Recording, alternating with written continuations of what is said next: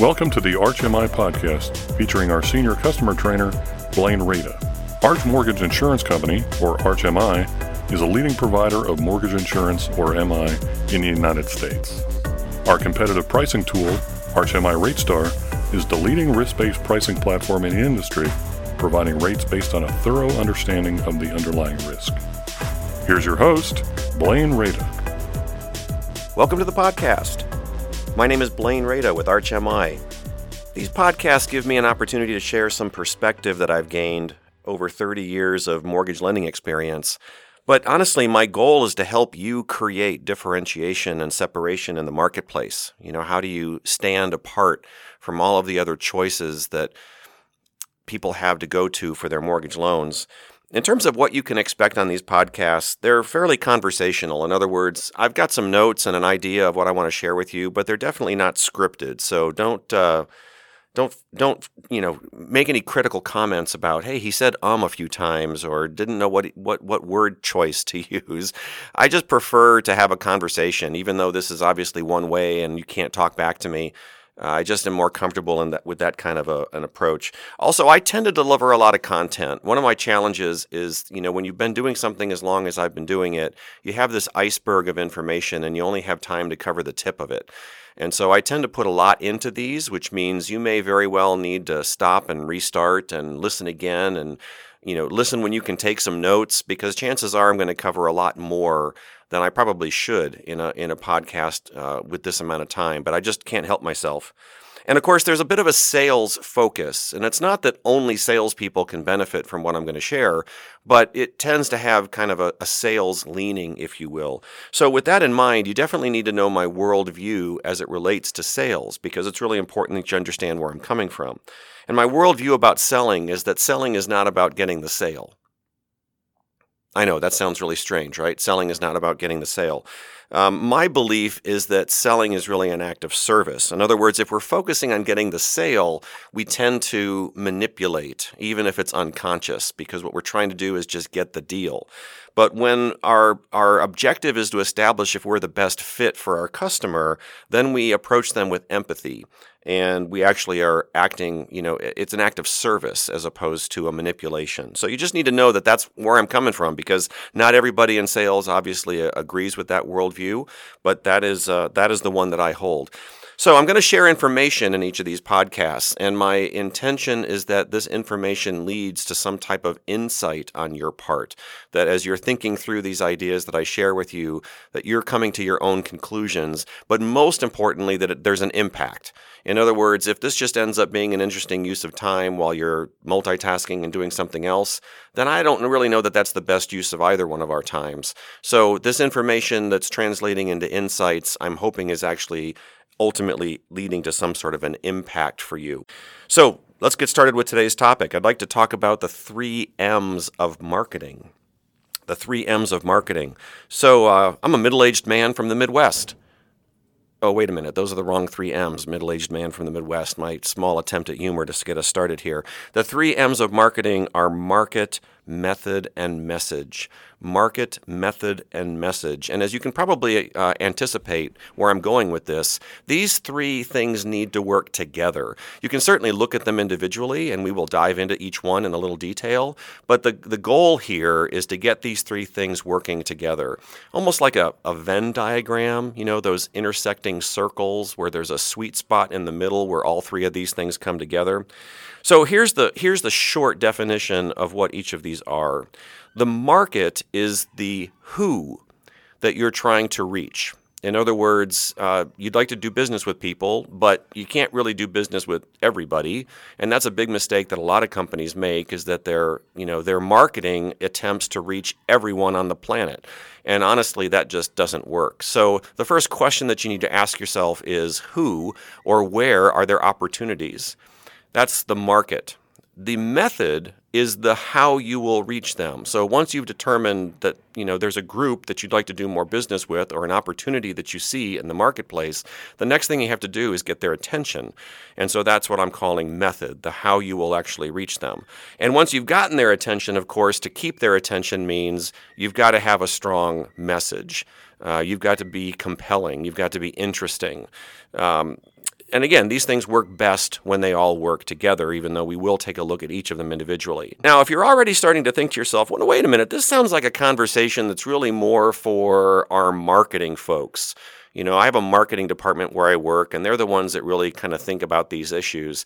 It certainly can be used in that context. You can certainly take these ideas and use them very strategically.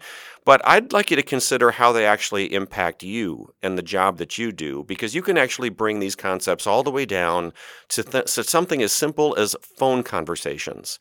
Phone conversations or emailing that you're doing on a daily basis with your customers, your prospects, these ideas are equally as valuable for that approach. So there's a strategy implication to these ideas that certainly would be something that a marketing department would be interested in. But there's also just you and I doing our job every day.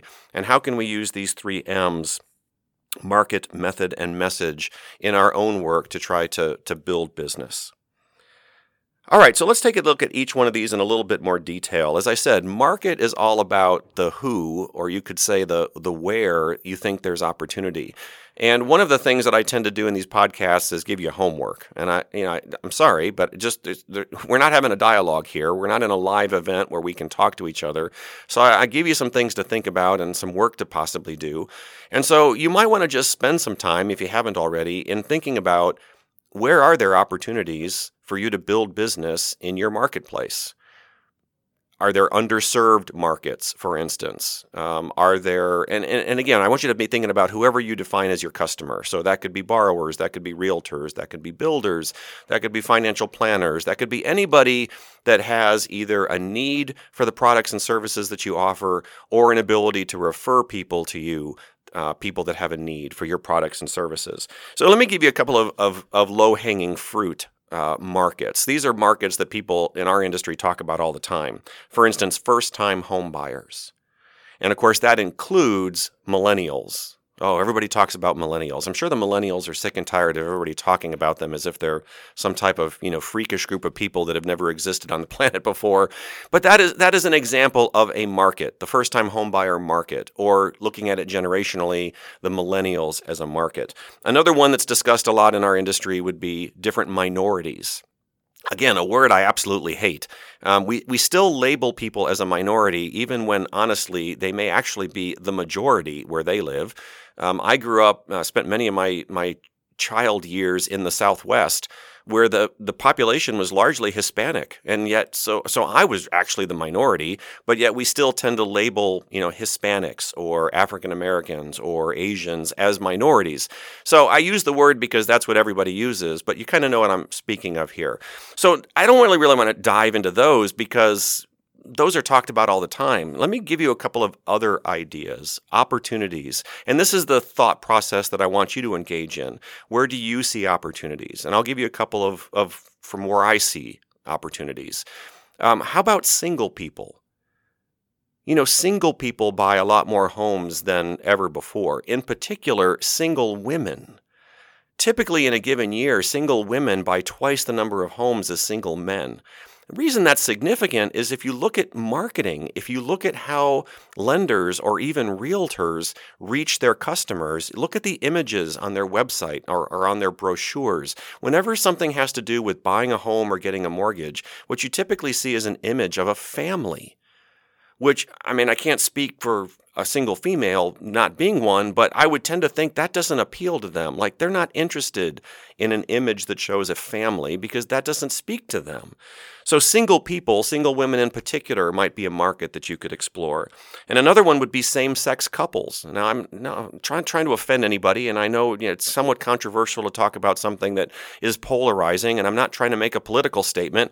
I'm just saying factually, there are a lot of same-sex couples out there who often are both very gainfully employed, so they have good, strong incomes. Many times they do not have children, which means they are very well qualified to buy a home and get a mortgage. And yet I don't know that there's anybody who's actually trying to tap into that market. So the whole idea in thinking about a market is to try to think in your own area, in your own backyard, where are the opportunities?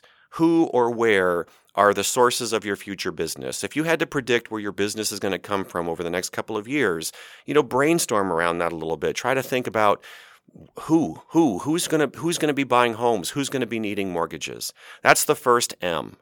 Now, once you've given that some thought, you want to blend that or combine it with the second M is method, and method is all about how are you going to reach that market?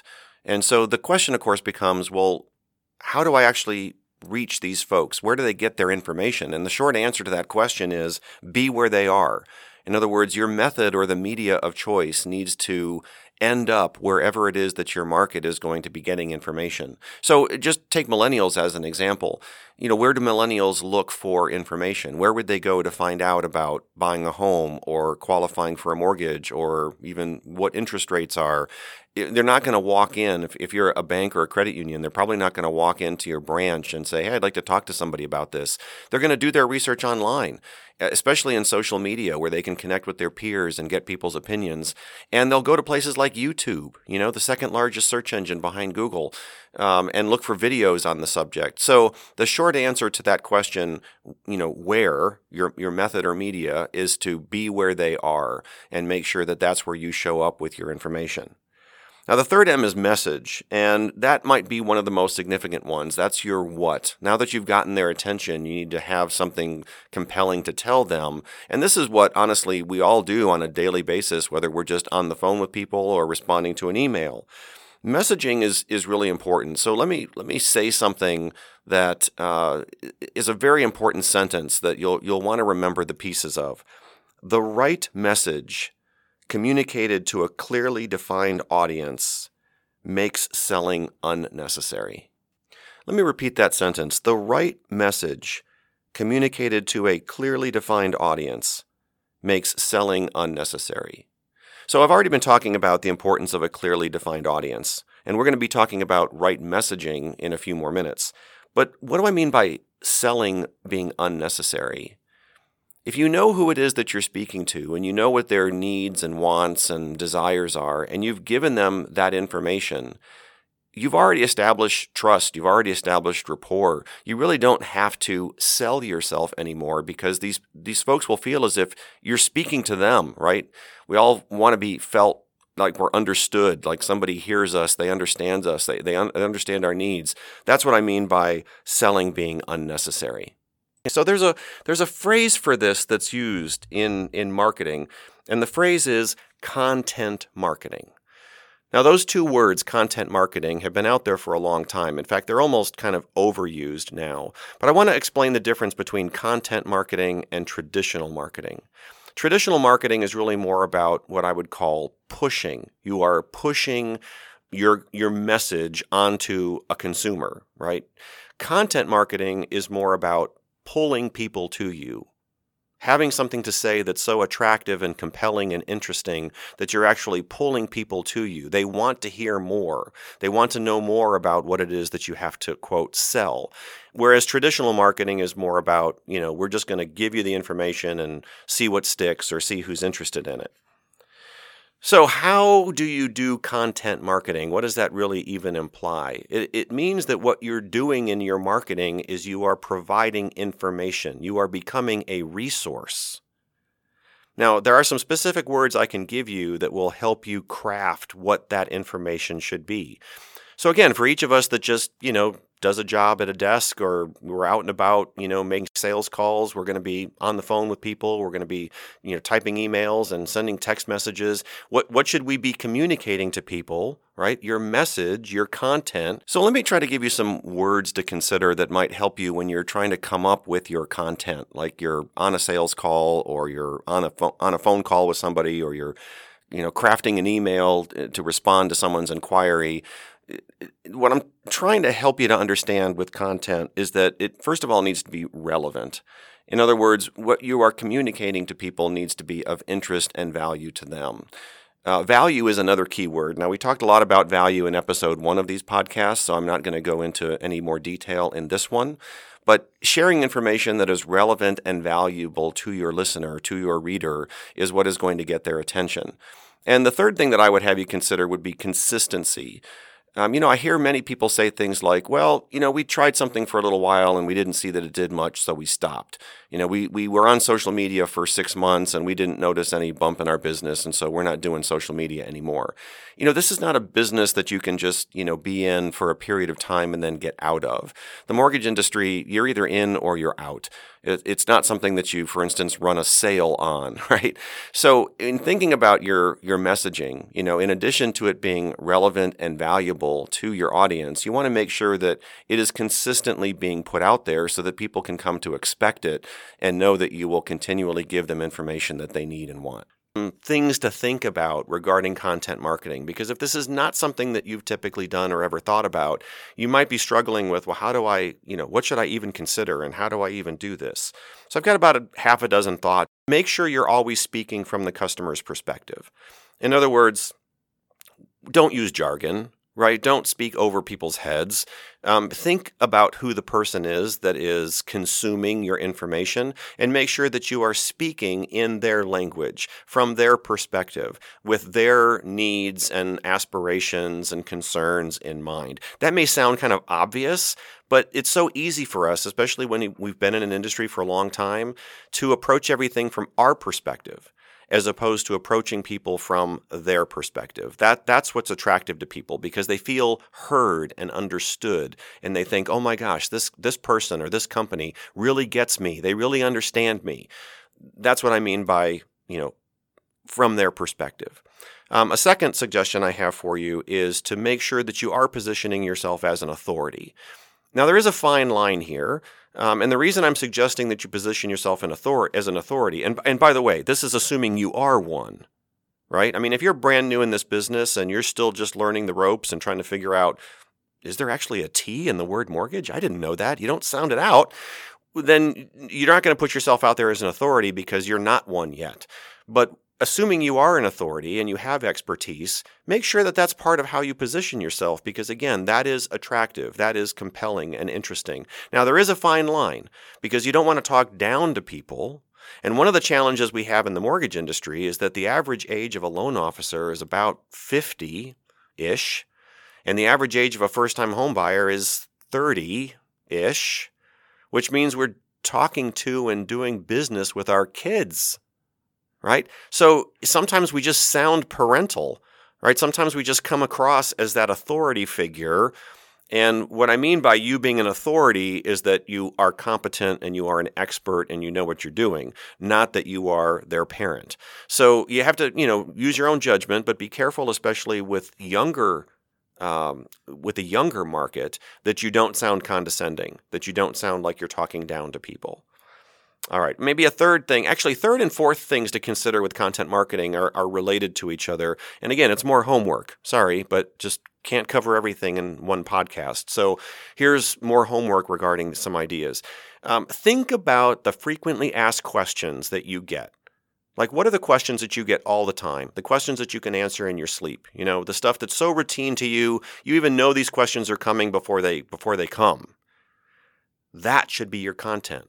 In other words, that should be what's on your website when I go to your website. That should be what you post in social media, are basically the answers to all the frequently asked questions, because that's what people want and need, right? So just brainstorm that. What are all the things that people are constantly asking or needing to know? And kind of a related question would be, what should everybody know about blank? What should everybody know about, fixing their credit? What should everybody know about saving up for a down payment? What should everybody know about getting a mortgage? In other words, if you were putting together on a website a link called FAQs, or frequently asked questions, that would probably be one of the most visited pages on your website. So just go through that mental exercise ahead of time and come up with your list of FAQs and what everybody should know about blank. And there's your content. There are the things that you then want to just make sure that you're putting out there in the form of marketing. All right, a fifth idea, and I think I've spoken about this in some of the other podcasts, is this idea of pain and pleasure. A lot of marketing is all about pleasure. Everything is unicorns and rainbows and sunshine and babies and sweet-smelling flowers and You know, life is not that. And everybody recognizes that buying a home is challenging. Getting a mortgage can be frustrating. So part of what you want to share with people is level with them. Let them know how you're the aspirin for their mortgage headache. In other words, speak to some of the things that are common challenges or frustrations that people have when they buy a home or get a loan. But make sure your solution is in that conversation. In other words, you don't want to just talk about pain and not talk about how you relieve it.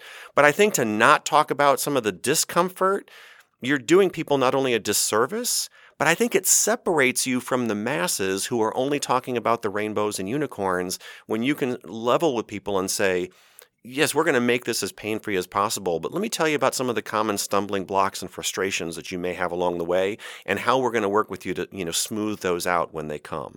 I think that's very compelling. And then finally, feelings. We are experts in the process of mortgages. In other words, the manufacturing of a mortgage loan. So a lot of what you talk to people about is the nuts and bolts of mortgage lending. But honestly, what they are going through, in fact, many companies call it the customer experience. So part of what you should be sharing with people is, what is the experience like? What are they actually going to feel and experience when they get a loan with you versus someone else? Or if you're thinking of your customer as a realtor, when they work with you compared to XYZ lender, how will that actually feel different? How will that experience? Not the process. See, we spend so much time talking about the process. We do it this way and we have these products, and that doesn't differentiate you when you talk about process unless you truly do something completely different than everybody else, and there's just not many that do. But the experience of working with you could be very different, and you want to make sure you're talking about that. All right, can't talk about content marketing and these 3 M's without at least mentioning video, because that is really the medium of choice. And of course, I say that as I'm recording a podcast. But video has really become, I think, the media of choice. It's the way that people consume a lot of information. Now, some of it's just entertainment. Puppy and kitten videos are a nice way to spend a few minutes of time. But think about it. YouTube is the second largest search engine behind Google. And a lot of people, again, especially younger people, are going to go to YouTube to find answers to their questions. So I want to give you some suggestions or some ideas, some things to think about. If you were going to create your content using video, there are kind of some best practices to consider. And of course, one of them is equipment. And people get very intimidated when they hear video because they think, oh, you have to go to a studio, you have to spend, thousands or tens of thousands of dollars for professional, videographers. And if you have a relatively modern smartphone, the video capabilities are good enough. They're amazing, actually. Now, audio is an important consideration when you're creating video. If people can't hear well, or it's a lot of distracting noise and sounds, people will not watch a video if the sound quality is poor. So if you are at all concerned about how the sound will be in using your smartphone to create videos, then get an external microphone. So that the video or so that the audio quality is better. But honestly, we're not talking about sophisticated equipment and tens of thousands of dollars. We're talking about using a smartphone and maybe a tripod to keep it still and an external microphone. And you can make, amazing videos that are sharing these content ideas that I'm giving you. Also, if your institution has commercials, right? If you've already done commercials, that would be an easy thing to have as videos on YouTube as opposed to just having them air commercially.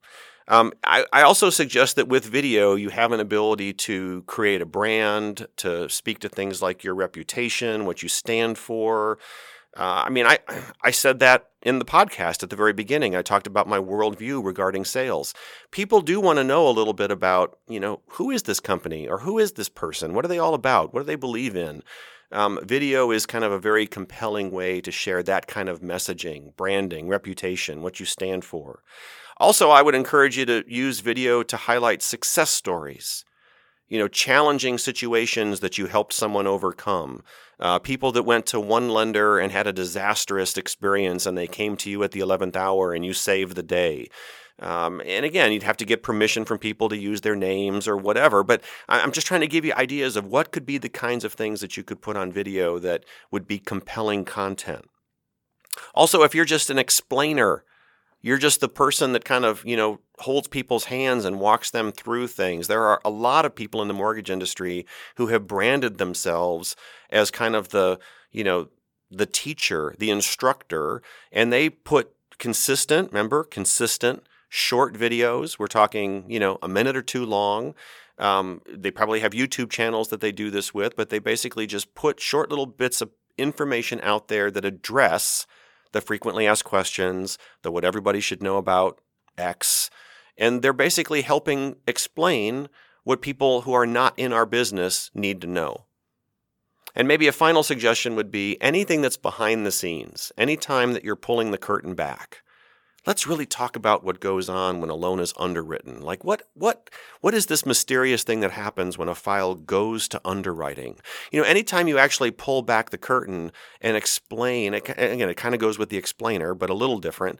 You're giving away secrets. I mean, they're not really secrets, right? But you're kind of showing people how the sausage is made. Okay, maybe that's not a great visual, but you know what I mean, right? You're letting people in on this is how we actually do things. This is how this decision is made. This is how we put all this stuff together that culminates in you closing on your loan and moving into your home. Okay, so, again, I've packed a lot into this, and I'm sure you've gotten, a handful of things just by this quick, one time you've listened.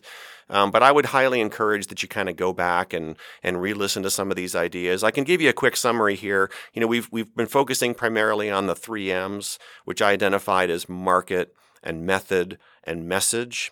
In other words, who is it you're trying to reach and how are you going to reach them and what are you going to say once you've got their attention? And I talked a little bit about trying to identify some opportunities, right? Whether it be first-time home buyers or millennials or minorities or whomever. And then we went into each of those, market, method, and message in more detail. So market, again, is where you see opportunity. Method is be where they are, right? Make sure your information is going to show up wherever people would go to get it. And then the message, again, the right message communicated to a clearly defined audience makes selling unnecessary. Just let that sink in for a minute. If you just did a little homework on that phrase itself, that could definitely steer you in the right direction. The right message communicated to a clearly defined audience makes selling unnecessary. I explained a little bit about content marketing, how that's pull versus push, right? Instead of pushing a message onto people, you're really pulling people to you with your content, because it's useful and valuable and relevant and consistent. Talked a little bit about some content ideas as well as some, ideas for video, specifically, having stuff show up on places like YouTube, because that is a search engine that people go to quite a bit. So I like to end each of these with, what we would call a call to action. And I really have the same 3 asks at the end of each of these. And one is to take a step, right? Going back to what I said at the very beginning about how the information and the insights need to lead to some type of impact. If we just spend a few minutes together, I guess that's okay, but that's not really why I'm taking the time to share this information with you. I want there to be some sort of measurable impact based on what you're getting from this podcast. So please take a step, right? You can't make progress without taking a step. So take a step with something that you've heard. Also, tell a friend. I'm a big believer in good information should be shared. Rising tides, raise all boats, right? Whatever expression you want to use. I think we can grow the pie. We can make more business for all of us if we take good ideas and useful ideas and we pass them along to even our competitors. And finally, talk with us. Get a hold of your account manager if you haven't chatted with them. Let them know how we at Arch can be of assistance and help to you, specifically if you have feedback, of course, about the podcast. We're all ears. This is a newer venture for us. We've only been at this for a few months. We want to make sure that this is valuable and relevant, right? That this is content marketing, exactly as I described it. This is what we wish this podcast to be. And so your feedback is critical in that process. So that is it for this episode. I hope you found that your investment in time was worthwhile and valuable. This is Blaine Rada with ArchMI. Thank you for listening. Arch Capital Group Limited's U.S. mortgage insurance operation, ArchMI, is a leading provider of private insurance covering mortgage credit risk. Headquartered in Greensboro, North Carolina, ArchMI's mission is to protect lenders against credit risk while extending the possibility of responsible homeownership to qualified borrowers.